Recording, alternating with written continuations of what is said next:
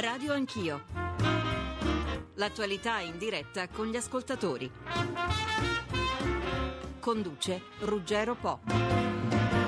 Buongiorno a tutti, un altro partito è sotto i riflettori per ciò che sta accadendo al suo interno, consegnata alla storia la scissione del PDL, praticamente archiviati con la nascita del governo Renzi i riposizionamenti nel Partito Democratico, ora tocca a Grillo, il movimento si spacca, altri cinque parlamentari lasciano i 5 Stelle, quattro senatori espulsi con una consultazione online, giudicati per avere criticato l'atteggiamento del capo durante la consultazione della settimana scorsa corsa col Premier incaricato. Almeno altri quattro, oltre a un deputato, annunciano che se ne andranno. Il tutto fra tensioni, pianti, insulti. Mentre Renzi e i suoi ministri cominciano a lavorare su diversi tavoli. Lavoro, fisco, scuola per primi. Sempre il governo, per evitare ricorsi a fiducia e tagliole, ritira il decreto Salva Roma con gli scenari che abbiamo prospettato qui diffusamente anche ieri mattina e la Commissione Finanze della Camera licenzia il disegno di legge sulla delega fiscale che dalle nove e mezza andrà in aula. Ci sono la riforma del catasto e le centinaia di agevolazioni fiscali previste dall'ordinamento italiano. Buongiorno a tutti, 800 0500 01 il numero per intervenire. Buongiorno all'ascoltatore che ci accompagnerà attraverso tutta la trasmissione. È di Roma, è Dante. Buongiorno Dante. Buongiorno Ruggero, buongiorno ai radioascoltatori. Oggi abbiamo voluto lei perché la sappiamo un uh, 5 Stelle della prima ora. A proposito, lei ha votato pro o contro l'espulsione? Io ho votato contro perché il metodo evidentemente è un metodo errato e, va distinto diciamo, poi, eh, l'attività politica del Movimento 5 Stelle con l'attività diciamo, interna, le dinamiche interne che a mio parere hanno bisogno di una revisione generale. Questo sì. per fare diciamo, già un distinguo tra ciò che il Movimento 5 Stelle fa politicamente e ciò che invece avviene all'interno delle dinamiche del Movimento 5 Stelle. Signor Dante, sì, comunque avremo tutto il tempo della trasmissione per parlarne, soprattutto nella seconda parte arriverà il senatore Nicola Morra che eh, ci dirà dall'interno quello che è successo ieri, ne parleremo immagino anche con altri ascoltatori. Lei resti con noi, saluto l'onorevole Daniele Capezzone, Forza Italia, che è presidente della Commissione Finanze. Buongiorno Capezzone. Buongiorno a lei e agli ascoltatori. Presidente, in questi ultimi mesi ci siamo sentiti poco, l'abbiamo lasciata lavorare in pace, ma oggi con l'Aula è il suo giorno e anche il ministro Padoan ha fatto riferimento alla delega fiscale come volano per la ripartenza. Ma io mi permetto di disturbare lei e gli ascoltatori per cose credo buone ed importanti.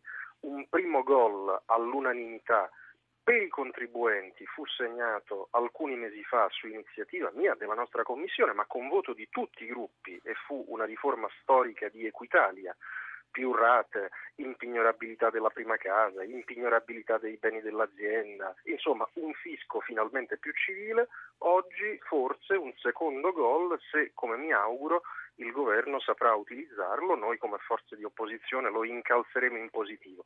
Viene approvata una delega fiscale che appunto attribuisce al governo di qui ai prossimi 12 mesi 12-13 binari di lavoro su cui fare decreti attuativi. Obiettivo è quello della riduzione della pressione fiscale attraverso veri tagli di spesa e qui al di là delle chiacchiere individuiamo davvero dove è possibile tagliare la spesa per tagliare le tasse una riforma del catasto che per la prima volta è dalla parte dei proprietari di casa che possono finalmente stare tranquilli, nessuno userà la riforma del catasto per aggredire le famiglie, eh, tutta una serie di semplificazioni come per esempio la dichiarazione precompilata, basta impazzire con i modelli eh, 730 e tutti i modelli che gli italiani hanno purtroppo conosciuto in questi anni, un principio civile che è quello della compensazione tra debiti e crediti fiscali, sono un contribuente, ho un debito, ho un credito, posso fare 0 a 0 e li annullo Ancora il contrasto di interessi, come si fa in tanta parte del mondo, scaricare tutto, fatture, ricevute e poi via via una serie di altre cose su cui non mi dilungo, ma quello che mi importa è che parte oggi una sfida liberale. Oggi, tra virgolette, facciamo tutto il Parlamento, io spero che ci sia un voto unanime, penso che anche da parte del Movimento 5 Stelle possa esserci un'astensione e non un voto contrario. Io stesso come relatore, un po' come papà del provvedimento, sono un rappresentante di Forza Italia dell'opposizione. Ci può essere una convergenza tra maggioranza e opposizione, una sfida per tutti. Vedremo se il governo saprà farne tesoro, sì. come ha positivamente detto ieri il ministro Padoan. Noi li incalzeremo in positivo, è una sfida dalla parte dei contribuenti. Senta, ma è azzardato ipotizzare che anche su questi temi, oltre che sull'Italicum, ci possano essere delle convergenze con la maggioranza? Tutte le volte che ci saranno tagli di spesa e tagli di tasse, noi ci saremo, mi permetto di dire, saremo un passo avanti in positivo e con pieno spirito collaborativo. Certo però, questo io l'ho detto anche al primo ministro Renzi nel dibattito sulla fiducia, sì. ci preoccupano altre cose. Oggi sui giornali ci sono voci di aumento delle tasse sulla casa, in questi giorni eh, voci di eh, tasse sul risparmio, eh, su queste cose Rimaniamo... diciamo assolutamente sì. no. Rimaniamo alla delega fiscale. Mm, le faccio parlare con un ascoltatore, Enzo da Monza. Buongiorno Enzo. Buongiorno a tutti. Prego. Ma per quanto riguarda il discorso della delega fiscale, penso che a un certo punto debba essere debbano essere considerate anche quelle di cui si avvalgono ad esempio i partiti, le eh, associazioni in, eh, diciamo, sindacali e le fondazioni.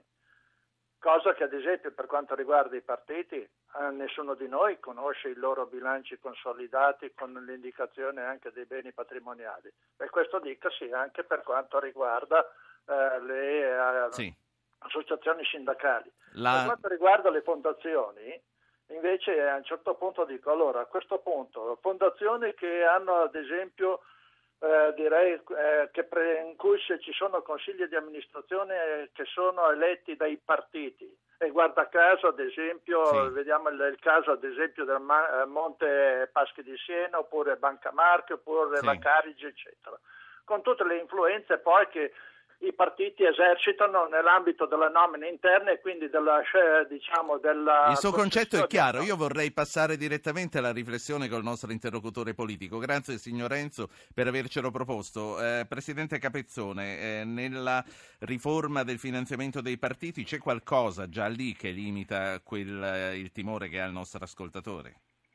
Intervento forte si è fatto, poi io personalmente sono con l'ascoltatore, io personalmente sono contrario a ogni forma di finanziamento pubblico, a partiti, sindacati, editoria, eh, eh, credo che tutto debba essere finanziato per scelta diretta dai cittadini, qualche passo si è fatto. Torno però alla delega fiscale con una cosa che credo piaccia all'ascoltatore Enzo e a tutti, e a tutti gli Enzo d'Italia che vogliono come dire, un uso più trasparente dei soldi pubblici. Numero uno, stabiliamo lì dentro che tutto il ricavato sì. della lotta all'evasione fiscale debba andare in riduzione di tasse. Numero due, stabiliamo che se si disboscano le agevolazioni fiscali, i sussidi a pioggia alle imprese, debbano andare in riduzione sì. di tasse alle imprese. Meno politica, se levo un sussidio che dava la politica magari agli amici degli amici, deve andare in riduzione Ultima di tasse. Ultima cosa, eh, con una risposta breve le chiedo. Decreto Salva Roma, bene ha fatto il governo a ritirarlo? Era un decreto pasticciato. Eh, al termine di un cammino parlamentare ancora più pasticciato, sarebbe bene a mio avviso che il governo rinunciasse anche ad altri decreti morenti lasciati dal governo precedente. La lascio andare in aula, buon lavoro. Buon lavoro, grazie. Grazie a lei Daniele Capezzone, Forza Italia. Buongiorno al capogruppo a Senato del Nuovo Centrodestra, Maurizio Sacconi. Senatore, bentornato. Eh, buongiorno a tutti. Con il ritiro del Salva Roma voltiamo pagina su fiducia e tagliole o è presto per dirlo? Ma è presto per dirlo, nel senso che eh, la ragione del ritiro di questo decreto sta soprattutto nel regolamento parlamentare.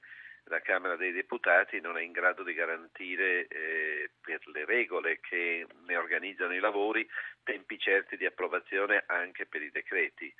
Eh, mi auguro quindi che ci sia un circolo virtuoso che, che non può non investire anche la modifica dei regolamenti parlamentari. Sì, io vorrei tornare sia con lei sia con il nostro ascoltatore un attimo indietro alla delega fiscale che oggi va in discussione nell'aula del Parlamento. Signor Dante, eh, la riforma del catasto che il Presidente della Commissione Finanze Capezzone ha citato, secondo lei va nel verso giusto?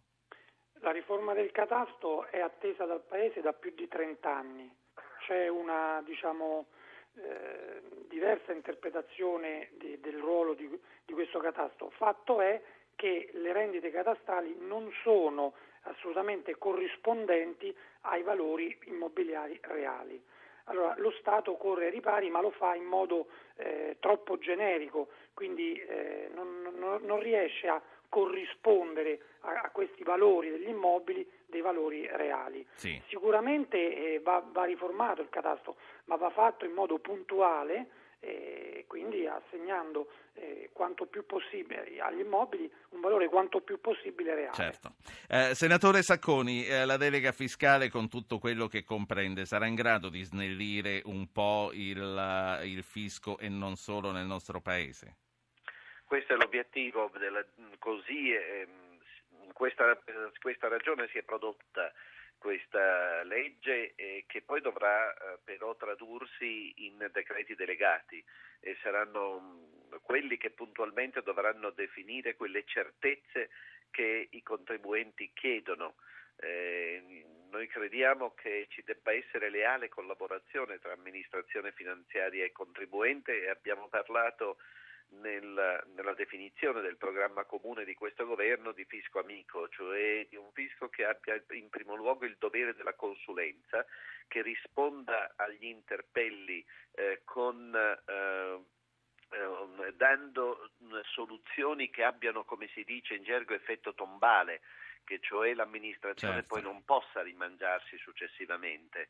E così come eh, un atto importante saranno, ed è stata una nostra richiesta, i moduli precompilati a partire dai pensionati, quantomeno per i contribuenti più semplici, sì. eh, che, eh, per i quali basta semplicemente non correggere nulla e nel silenzio vengono ritenuti definitivi. Sì. Ehm, insomma, eh, la lotta all'evasione deve andare di pari passo con il superamento di ogni forma di molestia eh, certo. spesso ingiustificata e immotivata da certo. parte Tra l'altro temi, temi, che il Premier ha toccato anche nel discorso che ha fatto proprio lì al Senato. È stata, e noi l'abbiamo apprezzato perché è stata una nostra fondamentale richiesta Senatore, questa di definire questo atteggiamento dell'amministrazione finanziaria. Senatore Sacconi, vado dalla Merkel con il Job Act il 17 marzo, ha detto ieri Renzi. Non mi dica che ricominciamo a fare correggere i compiti alla preside. Assolutamente, eh, anche ieri incontrando l'Angelino Alfano ha, ha affermato con, eh, con forza eh, la volontà dell'Italia di concorrere ad un'Europa non tedesca, cioè ad una unione che deve essere in certa misura eh, ripensata affinché eh, sia davvero la casa di tutti, con regole condivise, ma anche con la volontà di essere funzionale essa Europa allo sviluppo di tutti, eh, compresa quella grande Sì. fascia mediterranea che ha anche una grande rilevanza geopolitica. Raffaele Bonanni, segretario generale della CISL, buongiorno. Buongiorno. Alla fine va a finire che la riforma del lavoro la vede prima la Merkel di voi. Ma sì, spero però che non ricominci questa storia interminabile. Per cioè noi dal, dal lavoro possiamo prendere qualcosa se eh, si fanno operazioni sull'economia, lo diciamo da diverso tempo e insistiamo. Eh, sulle vicende del lavoro sono le parti sociali che devono disegnare i propri itinerari, le proprie eh, regolazioni. È inutile che si continua la politica a inverirsi in queste storie facendo solo disastri. Ci sarà una ragione per cui ogni volta che i ministri sono intervenuti sono scoppiate polemiche e peraltro mai, mai le regolazioni sono state condivise dalle, dalle- dalle parti sociali. Ci sarà una ragione. Io spero che questo governo ci risparmi questo teatrino inutile e anche molto costoso per le aziende e per i lavoratori. Sì, Maurizio Sacconi, torno a lei. Sblocco del patto di stabilità per investire sulle scuole. Ci dobbiamo credere. Ma ehm, da tempo chiediamo all'Unione di non calcolare alcuni inve- investimenti fondamentali come possono essere quelli della messa in sicurezza degli edifici scolastici o quelli sull'assetto idrogeologico del Paese. Ehm, credo tuttavia che dovremo a nostra volta nei confronti dell'Unione dare segnali molto eh, credibili dal punto di vista del taglio della spesa pubblica, della riorganizzazione della spesa delle pubbliche amministrazioni, per poter a nostra volta poi beneficiare di, eh, queste- di- di questa, di questa flessibile ehm, eh, di questo flessibile rispetto dei vincoli che abbiamo eh, con gli altri paesi dell'Unione. Sì, eh. Eh, questo, quindi è in questo dare avere che si giocherà nei prossimi mesi il, il nostro rapporto con l'Europa. Eh, sono convinto che noi dobbiamo fare questi investimenti perché eh, sono primari per, per, la, per la, stessa sicurezza dei, nostri, delle nostre scuole per un verso e della nostra vita certo. quotidiana certo. ormai in larga parte del paese. Eh, però contemporaneamente l'operazione detta di spending review che è premessa poi per la riduzione della pressione fiscale, deve andare avanti e deve essere realizzata certo. con l'intelligenza e la determinazione necessarie. Intanto saluto anche l'onorevole Lorenzo Dellai, che è capogruppo dei Popolari alla Camera, che mh, mm, mi è stato collegato al telefono proprio adesso. Buongiorno. Eh, buongiorno, buongiorno, Presidente. Buongiorno. Eh, Maurizio Sacconi, e di un Padoan che come i suoi predecessori spegne gli entusiasmi, che cosa vogliamo dire? dovere.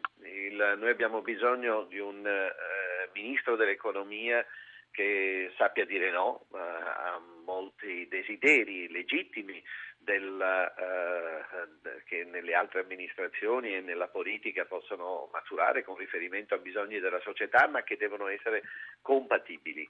Eh, ovviamente anche questa funzione deve essere esercitata sì. con intelligenza, ma Padon è una buona scelta eh, proprio dal punto di vista della competenza ma anche dell'esperienza delle funzioni politiche. Non sì. dimentichiamo che egli ha svolto funzioni di assistenza alle responsabilità politiche in passato che, mi, che credo lo aiuteranno a svolgere eh, questa, questo suo compito decisivo sì. nella compagnia di governo. Bonanni, torno a lei, Bonanni Cisl, cominciare dalla scuola è certamente un gran bel ripartire, no?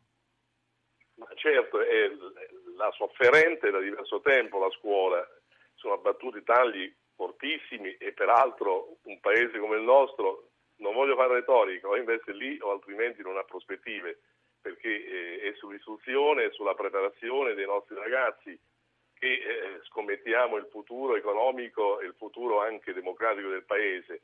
Bisogna dirselo chiaramente, negli ultimi anni c'è stato un arretramento for- forte culturale del paese e questo deve interrogare la classe dirigente, che non è solamente un problema eh, di come appunto approcciarsi alle nuove tecnologie per farle funzionare e per stare in campo nella sì. divisione del, del, del, del, lavoro a livello internazionale. È un problema anche di come si vede la, e si interpreta la società per migliorarla. Io vedo un degrado molto, Senta, molto, molto pericoloso. Ma, eh, quello... Però penso, penso che bisogna intervenire anche, insisto, sulla vicenda fiscale. Io voglio raccogliere l'appello di Squinzi, credo che sia un appello molto responsabile, è lo stesso appello che facciamo da diverso tempo. È arrivato a dire eh, toglietemi l'incentivo alle imprese ma abbassatemi il cuneo fiscale.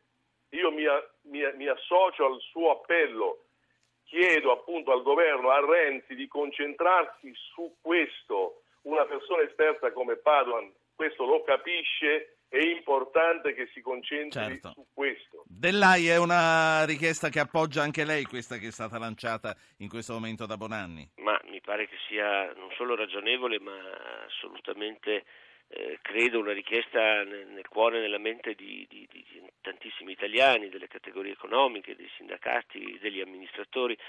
Credo che eh, bisogna fare un ragionamento di, di grande serietà Ehm, certamente c'è il tema dell'alleggerimento della pressione fiscale sul lavoro e sulle imprese, ma c'è anche il tema, sentivo che parlavate prima di spending review, eh, c'è anche il tema di riequilibrare la spesa, perché non è vero che in Italia la spesa pubblica è molto alta, rispetto ai parametri europei non è affatto alta, solo che non è equilibrata, cioè spendiamo troppo in alcuni settori e troppo poco in altri. Quindi mi pare che ehm, l'inizio di una stagione di, di, governo che vuole pensarsi come governo di legislatura non possa che fare un ragionamento organico. Sì. Eh, mi pare che la linea eh, che sosteneva prima Bonanni sia la linea più ecco. giusta. Eh, vorrei tornare un passo indietro sulla scuola. Eh, tra l'altro eh, volevo parlare degli insegnanti perché dalle prime interviste del nuovo ministro Giannini abbiamo sentito anche un'intenzione a superare gli scatti di, anta- di anzianità per premiare il merito. Ma temo, Bonanni, lo chiedo anche a Sacconi Adellai, Sacconi oltretutto è stato ministro del lavoro, eh, non è che proprio gli insegnanti eh, stopperanno quando si parlerà di premiare il merito prima che gli scatti automatici d'anzianità? Bonanni. No, non è proprio così. Io voglio ricordare che noi impostammo in prospettiva gli scatti di anzianità per gli operatori della scuola già con Tremonti e lo impostammo in modo buono, nel senso che i vecchi scatti si esaurivano attraverso la costruzione di un meccanismo che ri, eh, riproponesse gli scatti agli insegnanti ma in una nuova veste che considerasse fino in fondo appunto merito, produttività e così via. Però i ministri delle istruzioni degli ultimi tempi ehm, non l'hanno affatto ripreso questo aspetto e noi siamo pronti, abbiamo una proposta molto precisa per rielaborare nel senso che pattuimmo con Tremonti. Questo lo dico, quindi mi aspetto al nuovo ministro, spero che non faccia discussioni che non c'entrano col merito. Eh, mi aspetto al ministro di aprire una discussione perché lo dico da adesso, parola mia, su questo noi faremo l'accordo, su questo abbiamo idee chiare, su questo vogliamo rispettare la parola che Sì. abbiamo dato allora a Tremonti. Sacconi, eh, Sacconi le chiedo una C'è una- risposta breve in Sì. questo. Sì. Che c'è una, c'è una parola magica ma decisiva che mi auguro i sindacati finalmente accetteranno, che si chiama valutazione. Per poter cambiare, eh, in- nel senso che auspichiamo, il modo di remunerare più adeguatamente eh, i nostri insegnanti c'è una, e per poter garantire una scuola migliore bisogna poterla valutare, valutare Sì. ciascun istituto, eh, ciascuna, ciascuna, ciascun Certo. ambito di esso, la valutazione. Onorevole, onorevole Dellai, questo- eh, Voglio dire questo a Sacconi, va bene la valutazione, però prima vedere Cammello, cioè il governo, lo Stato deve mettere a disposizione soldi per gli insegnanti, perché gli insegnanti italiani davvero prendono Temo- poco temo che e non- hanno indebolito fortemente i loro stipendi Che- negli ultimi anni. che prendono Quindi, poco, la non c'è valutazione dubbio. va bene, ma con i soldi sul tavolo. Dellai, Beh, chiedo, chiedo però anche al sindacato che i processi di stabilizzazione siano contenuti meno insegnanti, molto meglio remunerati. sì. Eh, Dellai, accetteranno mai gli insegnanti di farsi valutare? Ma io credo che sono costretti a farlo, perché quando Renzi giustamente parla anche della rivalutazione del ruolo sociale dell'insegnante, dice una cosa importante, ma questo implica anche assunzioni di responsabilità. Io credo che valutazione e autonomia siano due parole che vanno di pari passo. Autonomia perché la scuola italiana è ancora troppo burocratizzata, ci sono esperienze bellissime in giro, però bisogna valorizzarle e valutazione non solo dell'insegnante, valutazione degli istituti, valutazione Sì. anche della didattica, perché se c'è una cosa che oggi è piuttosto stanca nel nostro paese è l'innovazione anche didattica, il modo di fare scuola, c'è una potenzialità importante. Certo. Io credo che i sindacati della scuola saranno sensibili su questo piano. Faccio parlare un ascoltatore. Davide, tocca a lei. Buongiorno. Buongiorno, buongiorno a tutti. Ehm, noto con piacere che mm, sono tornati un po' tutti come ad essere delle verginelle, Mm, però mm, voglio dire, eh, questa mattina poi è venuto fuori che l'Italia non spende neanche più di tanto rispetto agli altri paesi europei. Mi suona un po' male questa notizia. L'Italia spende, spende tanto e spende male. Eh, la pubblica amministrazione è spesa, un capitolo di spesa molto grande che va assolutamente tagliata. In altri paesi d'Europa vedi Portogallo e Grecia, ci ha pensato l'Europa a fare dei tagli drastici. E io credo che non dobbiamo aspettare l'Europa, anche noi, che lo faccia a Bruxelles, come si dice. Lo dobbiamo fare da soli, cercando di fare il meno male possibile. Sì. Grazie Davide. Eh, Eh, Dellai, eh, lei non si è ancora espresso su questo. Eh, spendiamo male, spendiamo di più, eh, non spendiamo di più come è stato detto e soprattutto un governo politico, onorevole Dellai, dopo due a netta impronta tecnica, fino a che punto si può emancipare dai vincoli europei?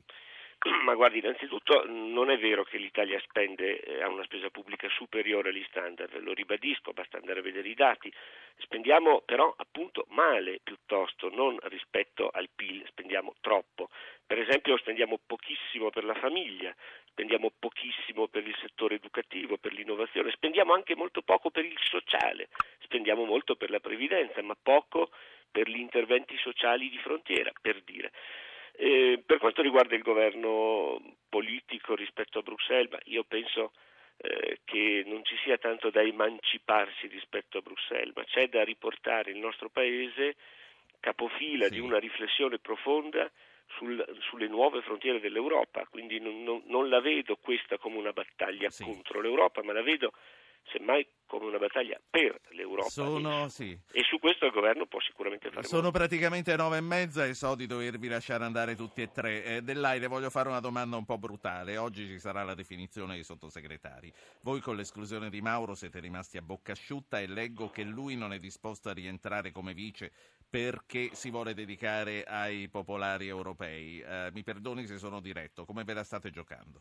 No, no, è vero, confermo quello che dice a proposito di Mario Mauro, non ha nessuna intenzione di entrare nel governo, ma non per polemica, ma semplicemente perché ne è stato escluso. Il Presidente Renzi ha fatto un'altra scelta, eh, ne abbiamo preso atto.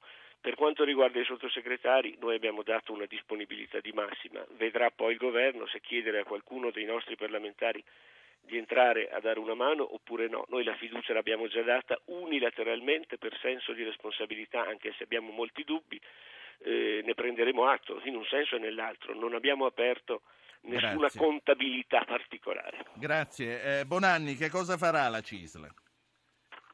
Ma cosa farà la CISL? La CISL chiederà costantemente di occuparsi dei salari e delle pensioni se non si aumentano le pensioni il paese va davvero alla deriva. I consumi sono ridotti a niente, ecco perché insisto, è la questione fiscale la questione principale. Io spero che l'attuale governo si astenga da fare troppe parole, troppe chiacchiere e si concentri. Spero che il governo chieda la collaborazione a tutti. Non mi piacciono eh, le persone che propongono il modello che uno risolve tutto, abbiamo già dato e abbiamo già visto io su questo insisto moltissimo, spero che anche i media ci aiutino a far prevalere un modello che è più attagliante con la cultura italiana, la migliore degli ultimi decenni, e di recuperare la responsabilità. Faremo, faremo la nostra tro- parte. Vedo troppe chiacchiere in volo e potremmo farci davvero male in futuro. Faremo la nostra parte con dignità e con indipendenza. La saluto Bonanni, grazie per essere grazie, stato buongiorno. con noi. Eh, Sacconi, saluto anche lei a questo punto. Grazie anche lei per essere stato con noi. Grazie, arrivederci. Pubblicità e poi ritorniamo con il Partito Democratico, con la Lega Nord, con il Movimento 5 Stelle e con i nostri ascoltatori. State con noi. Eccoci di nuovo qua, pronto per partire. Ernesto Carbone, Partito Democratico, onorevole, buongiorno. Buongiorno a voi, grazie per avermi invitato. Buongiorno a tutti. C'è un ascoltatore che ci sta seguendo dall'inizio della trasmissione che è Dante di Roma, ha dichiarato di essere un uh, attivista del Movimento 5 Stelle. Dante c'è ancora?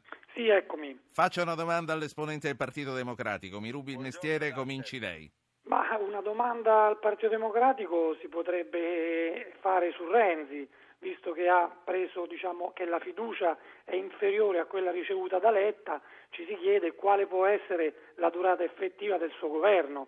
Se è il quarto Presidente del Consiglio nominato da Napolitano, sostanzialmente non eletto dalla, eh, dal popolo, ecco questa è la domanda che...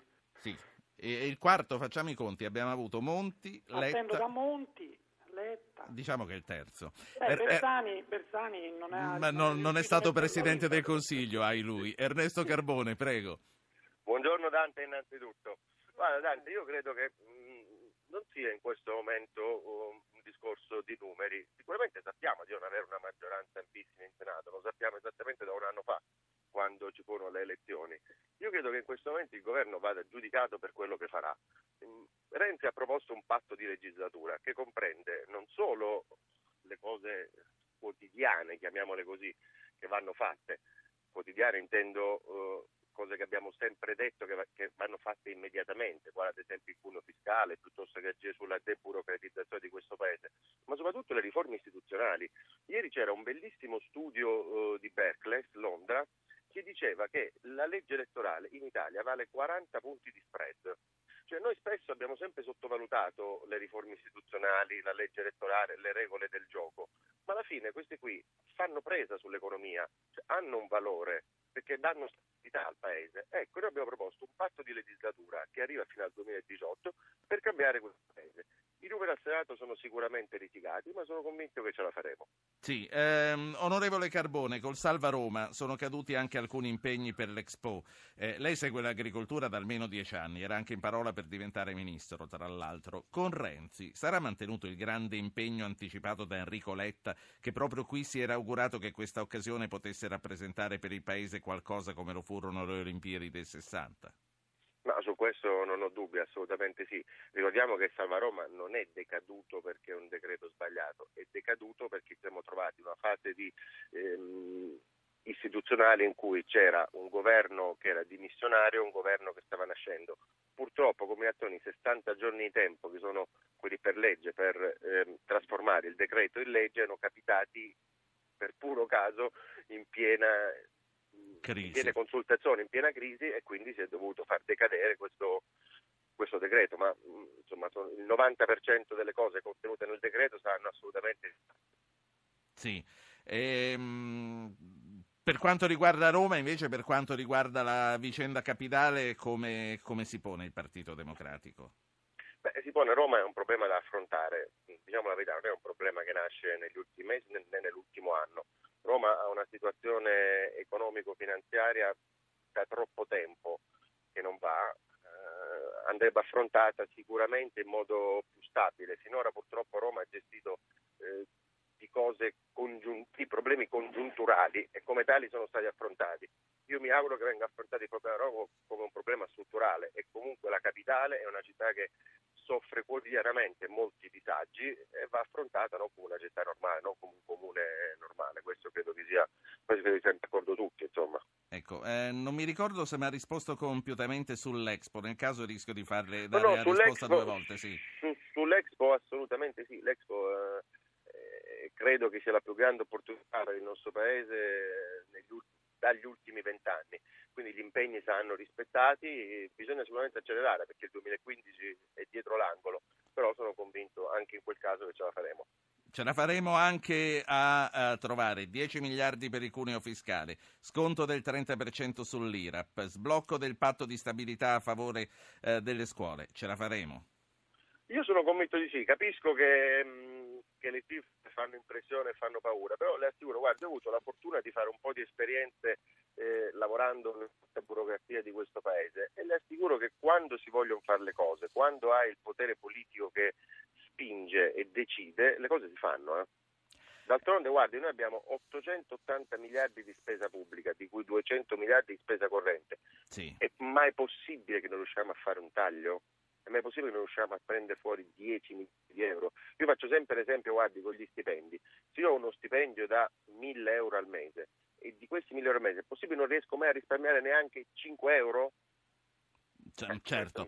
Ernesto Carbone, eh, la prego di rimanere con noi. Eh, mi hanno collegato in questo momento Nicola Morra, che è del Movimento 5 Stelle, è al Senato e oggi lui, eh, con quello che sta succedendo nel 5 Stelle, è il vero protagonista di questa puntata. Innanzitutto grazie per essere tornato, senatore Morra. Buongiorno. Grazie a lei per essere ospitato e buongiorno a tutti gli ascoltatori. Com'è il clima in questo momento? Quello che è successo ieri l'abbiamo seguito attraverso i nostri colleghi che hanno riferito in televisione e sui giornali di questa mattina. Com'è il clima in questo momento? Eh, il clima non è certamente felice, però noi siamo anche consapevoli che la politica sia anche questo, anche perché la possibilità di procedere ad espulsioni noi la contemplavamo fin dal regolamento, fin dal non statuto, pertanto ciò che in via teorica era possibile recentemente per l'ennesima volta si è riverificato. Ma questa è la politica quando si sposano eh, obiettivi che inizialmente sono condivisi, almeno a parole, poi nei fatti sono eh, diversi perché i colleghi che sono stati sottoposti al vaglio della rete hanno fin da subito manifestato in più occasioni e non soltanto nelle nostre assemblee, ma soprattutto esternalizzando le posizioni che hanno leso eh, l'unità, la compattenza, la saldezza del gruppo. Ora a me umanamente dispiace, però se si deve fare una guerra, perché noi siamo nati per fare una guerra, una guerra al sistema, benissimo non si può dialogare con questo sistema a meno che questo non inizi a cedere. Sì, ma se la guerra poi diventa interna e vi corrompe le fondamenta? No, non è una questione di guerra interna e di corrosione delle fondamenta. Noi siamo entrati qua nei palazzi con degli obiettivi, mandarli a casa tutti. Io ho stima di alcuni colleghi, ma non ho affatto di altri partiti, eh, ma non ho affatto stima dei loro comportamenti parlamentari, perché eh, a parole ci ritroviamo assai spesso su posizioni che sono evidentemente convincenti anche per loro, salvo poi scoprire che votano sì. diversamente. Sì. Ora, eh, noi non possiamo accettare questa doppia verità per cui si ragiona in un modo e si vota nell'altro, fin quando dall'altra parte, cioè dal mondo dei partiti, si continua a votare contro gli interessi dei cittadini italiani, da parte nostra non vi potrà essere a proposito, sì, di credito. A proposito di mandare a casa, ma i Bocchino, gli Oregliana, i Campanella e i Battista sono stati mandati a casa perché hanno criticato Grillo alla consultazione preliminare no, con no, lei? Con, no, con no, perché allora, eh, torno a ripetere, nel movimento c'è eh, una libertà di critica enorme, solo che una cosa è criticare per esempio prendendo il telefono e chiamando direttamente Beppe o Gianroberto. Beppe risponde quando lo chiamate. Beh, quando io lo chiamo sì, magari mi richiama dopo lui perché immediatamente, magari come d'altronde capita a me, ci può essere problema, però se c'è una volontà di dialogo e finora c'è sempre stata, eh, la risposta c'è un'altra cosa, è cercare immediatamente il primo giornalista che qua sotto è sempre presente per poter far sapere che e allora sono tante le occasioni in cui noi abbiamo chiesto in più, eh, in più occasioni, in più passaggi a questi colleghi di cessare questo fuoco amico eh, perché francamente io sono uno di quelli che più spesso per esempio viene eh, diciamo così, ad essere intervistato televisivamente e francamente a me piacerebbe ragionare di contenuti e non per esempio delle otto righe che ha scritto su un social oppure che ha offerto a un giornalista del Corriere oppure del Fatto il mio collega X. E questo è un esempio di insomma, eh, malumore interno che potrebbe tranquillamente essere gestito all'interno dell'Assemblea sempre che si abbia rispetto nei confronti certo. del gruppo. Se invece uno reputa di essere una parte del gruppo transitante, contingente, evidentemente certo. lavora per altro. Senta, le leggo una mail che arriva dal signor Fabrizio. Dice, vorrei sapere da un parlamentare 5 Stelle se ritiene sempre giustificato consultare la base, la cosiddetta rete, visto e considerato che non sempre il popolo ha ragione. Volete libero Gesù o Barabba, tutti sappiamo quale fu la risposta della rete di allora. Allora, la mia risposta è questa. Noi italiani dobbiamo essere educati all'autonomia. L'autonomia implica assunzione di responsabilità. Noi possiamo semplicemente fornire degli elementi, delle indicazioni, dopodiché la scelta ricade esclusivamente in capo al popolo. Questo vuole la nostra Costituzione perché la sovranità eh, appartiene ai cittadini e dunque al popolo. Scenari politici e poi la saluto. Ci sarà un nuovo gruppo parlamentare dei vostri guardi, scissionisti? Guardi, a me interessa poco perché questa è la politica tradizionale. Io non ho escluso per quanto mi riguarda l'eventualità di poter eh, anche io entrare in eh, difformità, cioè andare in difformità rispetto alle posizioni che prevalgono all'interno del movimento, però se questo dovesse essere io per primo rassegnerei le dimissioni e tornerei a fare quello che facevo prima, perché sono sempre più convinto che i voti gli italiani il 25 febbraio passato, il 24 e 25 febbraio passato l'abbiamo dati a www www.peppegrillo.it e non a Nicola Morra o a chiunque Grazie. altro. Noi siamo degli illustri cittadini che ci siamo messi al servizio di un progetto e questo progetto dobbiamo portare avanti. Grazie, grazie signor, eh, grazie al senatore no, no, Nicola meglio Morra. signor, no, meglio signor, veramente, la ringrazio io. grazie Nicola Morra. Movimento 5 Stelle, a Buona presto. Giornata. A... Buona giornata. Dante, l'ascoltatore eh, Grillino, lei il 25 febbraio dell'anno scorso ha votato WWW o che cosa? Io il 22 febbraio dell'anno scorso ero sul palco perché sono stato candidato alle regionali nel Lazio e il 25 evidentemente ho votato Movimento 5 Stelle e voterò ancora Movimento 5 Stelle. Lei è entrato nel Lazio? No, io non, non ho raggiunto eletto. il quorum per essere eletto, ma non ho fatto campagna elettorale come si conviene a un candidato del Movimento 5 Stelle. Allora, saluto Luca Zaia, Lega Nord, governatore del Veneto. Zaia, buongiorno. Buongiorno. buongiorno, a tutti. Però vorrei tornare a Ernesto Carbone del Partito Democratico che l'ho lasciato in sospeso, magari poi ci salutiamo anche. Carbone, ehm, Morra ha detto Grillo quando lo chiamiamo eh, risponde o dopo qualche tempo. Matteo che fa? Risponde quando lo chiamate? Ma sì, ma sono due cose completamente diverse, insomma, la prego, non, non facciamo di questi paragoni. Guarda, a me dispiace sinceramente, ma guardi, lo dico, guardi, non è demagogia o ironia la mia, peggio ancora. Eh, a me dispiace sinceramente perché io sto quotidianamente, ho i miei colleghi alla Camera, eh, oppure vedo gli altri colleghi al Senato, conosco molti elettori 5 Stelle. A me dispiace questa situazione che hanno, ma noi ci rendiamo conto che abbiamo avuto nell'ultimo anno dal movimento di Beppe Grillo decine di persone che sono andate via, che sono state espulse. Parti tutto da una consigliera comunale di Bologna, siamo arrivati a forse 10 persone che sono via dal movimento. Senta, lei... ma, perché, ma perché non deve esserci un po' di democrazia e non si può discutere serenamente? Io le assicuro, e le ripeto, vedo quotidianamente i miei colleghi, persone che stimo, persone preparate, che sono col tappo, sono frenate, sono lì, hanno, hanno quasi il terrore. Col freno a mano tirato. Esatto, e le assicuro che è brutto da vedere una cosa. Senta, eh, lei che fa? Si può fermare ancora un po' o se ne deve andare? Sì, sì, sì, no, no, assolutamente. Luca Zaia, eh, ieri lei ha ricevuto Renzi nella sua Treviso. Da 1 a 10, quanto crede a quest'uomo? Beh, guardi, bella domanda. Innanzitutto io non sono per le pagelle, nel senso che c'è una progettualità... Non fugga. E... Prego? Non sfugga alla domanda. Sì, sto rispondendo. Sì, sì. no, stavo rispondendo. Sì, sì, certo. E in... Lei è abituato con quelli di Roma, io sono di Treviso. Sì. E, e, le risposte le do sempre. Stavo dicendo appunto, scusi ho perso il filo, stavo dicendo che le progettualità sono assolutamente condivisibili. Tant'è vero che anche l'incontro che abbiamo fatto ieri con eh, il mondo dell'impresa veneta, che è un mondo di 600.000 imprese, un mondo di, di, gente che paga tasse a Roma e le lascia lì 21 miliardi all'anno, eh, ne è uscita una considerazione generale che io condivido. Se ce la fai eh, ti fanno beato, ti faranno beato, se non ce la fai sarà la rovina. ho l'impressione che è musica per le nostre orecchie sentire parlare di IRAP, sentire parlare di molti altri temi importanti, la defiscalizzazione, la riduzione della pressione fiscale, però è altrettanto vero che poi eh, dalle parole, dai proclami, dalle progettualità bisogna passare ai fatti. Senta, eh, da leghista ma anche da presidente di regione, lei in che cosa pensa che potrebbe sentirsi di aiutarlo? Ma guardi, mi lasci dire prima una cosa, anzi le rispondo subito così poi non vengo richiamato. Penso che noi diamo l'assoluto totale, incondizionato aiuto a tutti coloro che aiutano i Veneti. Questo è quello che ho detto a Matteo Renzi. Se il Presidente del Consiglio promuove azioni a favore della mia comunità, io ci sono, al di là delle casacche politiche. L'altro aspetto però, io posto una questione, che è quella della questione degli sprechi a livello nazionale perché Matteo Renzi ha un sacco di progettualità, ma poi alla fine qualcuno dice sempre, ma i soldi dove li trovi?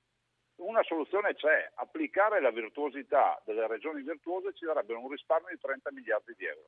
Però bisogna prendere atto che ci sono delle comunità, soprattutto al sud, che sono tecnicamente fallite. Abbiamo l'esempio adesso del, del Salva Roma, che è una dimostrazione di cosa sia la mala gestione in questo paese. Lei crede che sia anche per questa ragione che il governo Letta alla fine non è riuscito a completare il compito che si era dato? Guardi, io penso che questo sia uno dei, dei motivi. Poi, per carità, l'azione di governo eh, prevede anche che ci sia autorevolezza. Eh, è altrettanto vero che eh, poi in Parlamento c'è la sintesi di una nazione dove spesso le istanze di molte comunità che vivono di assistenzialismo, che vivono di sprechi, continuano a farci sentire. Onestamente il partito trasversale meridionale, me lo lasci definire così, eh, che si forma ogni volta quando c'è il voto ad hoc per, per quelle comunità c'è, ed è trasversale ai partiti, questo lo dobbiamo dire. Allora io dico, non dico abbandonare le regioni del sud che, che sono in dissesto, che sono in default, ma avviamo un progetto di accompagnamento verso sì. la virtuosità. Allora, ehm, Zaia, Carbone, vi faccio sentire un ascoltatore. Prima introduco anche l'ultimo ospite che abbiamo questa mattina, che è un giornalista della stampa, è specializzato da sempre, da quando è nato il Movimento 5 Stelle, nel, sul mondo grillino, è Jacopo Iacoboni. Jacopo, buongiorno. Buongiorno. Comunque, eh, prima di concludere con te sul discorso di quello che sta succedendo nel 5 Stelle, eh, vorrei far parlare, e soprattutto con i politici, Sebastiano, che chiama da Firenze. Sebastiano, buongiorno. Eh, buongiorno dottor Po, a lei e ai suoi ospiti. Il dottore non c'è, ma chiamo... lei vada tranquillo, sì. Eh, io non sono a Firenze, ma la chiamo da Vienna e quindi va bene lo stesso. Senta, ehm, la sua trasmissione e le parole dei suoi ospiti mi convincono sempre di più che in Italia stiamo abusando sin troppo della parola pluralismo, ovvero eh, ci sono troppi politici, troppo, troppi pensatori, troppe idee, troppe istanze diverse, troppe lobby.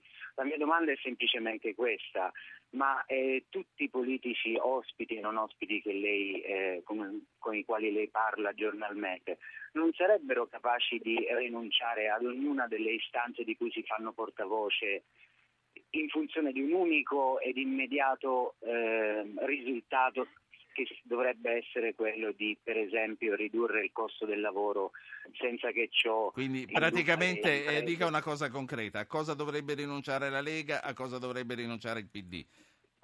Ma quando la Lega, per esempio, ehm, eh, fa leva sugli sprechi del Sud piuttosto dell'Italia intera, pur dicendo una cosa ampiamente vera, fa sì. e corre per un'istanza che non aiuta per esempio il, il, il, signor Matteo Renzi, visto che è giovane, spavaldo ma Presidente del Consiglio, che tra i primi punti, anzi il primo, sì. dice che si dovrebbe ridurre il costo del lavoro senza affogare ulteriormente le imprese. E la Lega, per esempio, dovrebbe poterci stare ampiamente. Grazie no? signor Sebastiano, saluti a Vienna e anche a Firenze. Allora, eh, Luca Zaia.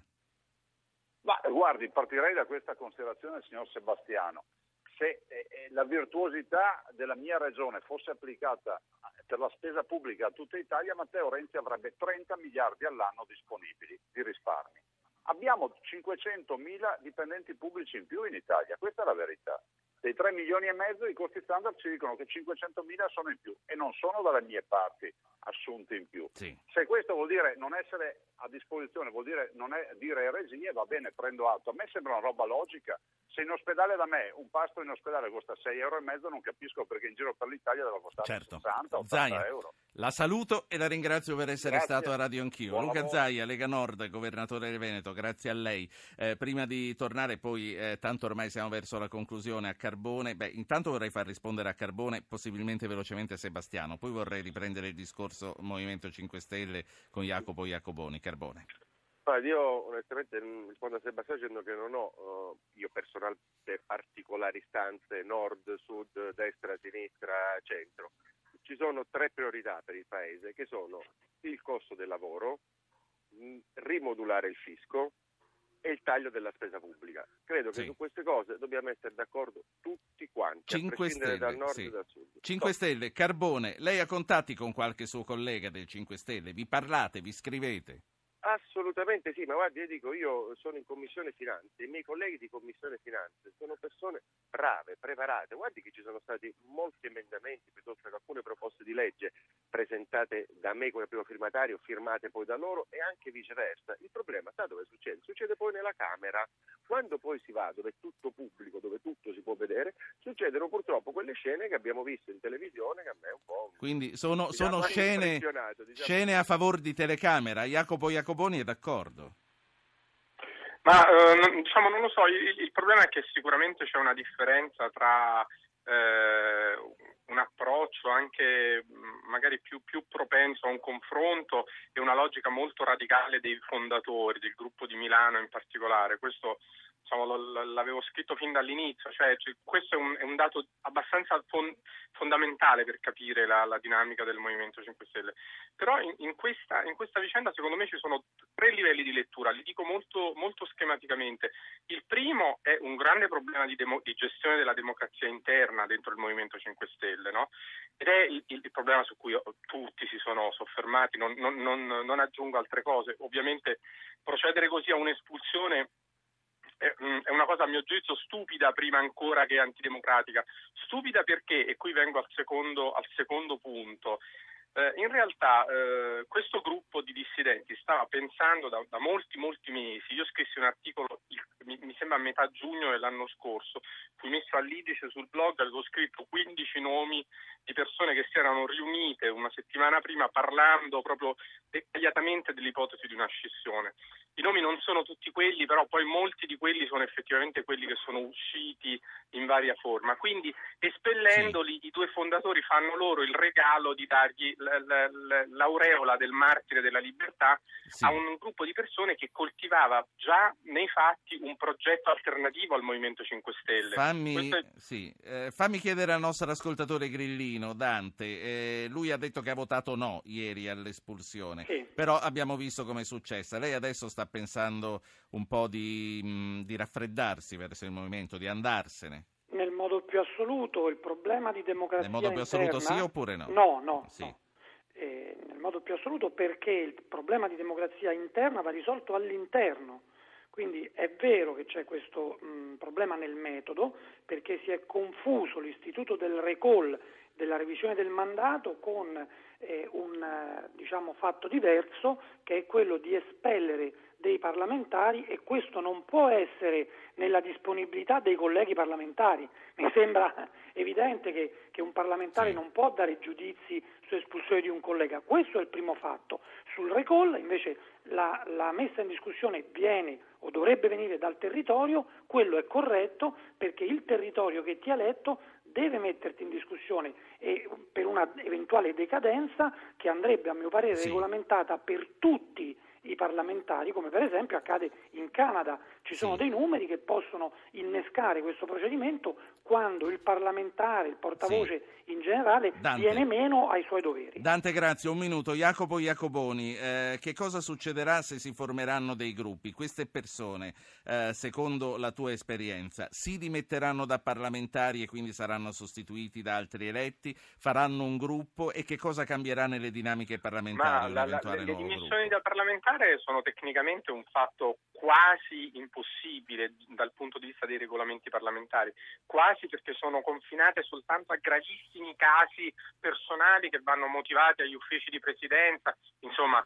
Ma, eh, se io voglio andarmene me ne posso andare, Viller Bordon se ne andò. Bisogna avere una volontà personale fortissima prima ancora che politica. Io sinceramente, visto la tua domanda, dubito che ci sia, questo per dire. Eh, credo più probabile invece che questo gruppo di persone si stia vedendo, anche in passato loro si sono visti, hanno fatto anche delle cene, delle riunioni col gruppo di civati, no?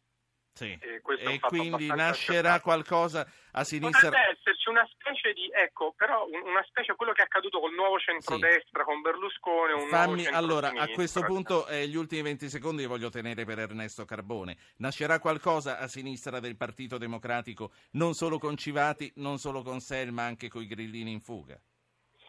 Io immagino di no. Ho 20 secondi. Grillini immagino di no per quanto riguarda il Partito Democratico, mi riferisco a Civati. Immagino che quelli fuoriusciti dal 5 Stelle faranno sicuramente qualcosa, neanche io dimissioni.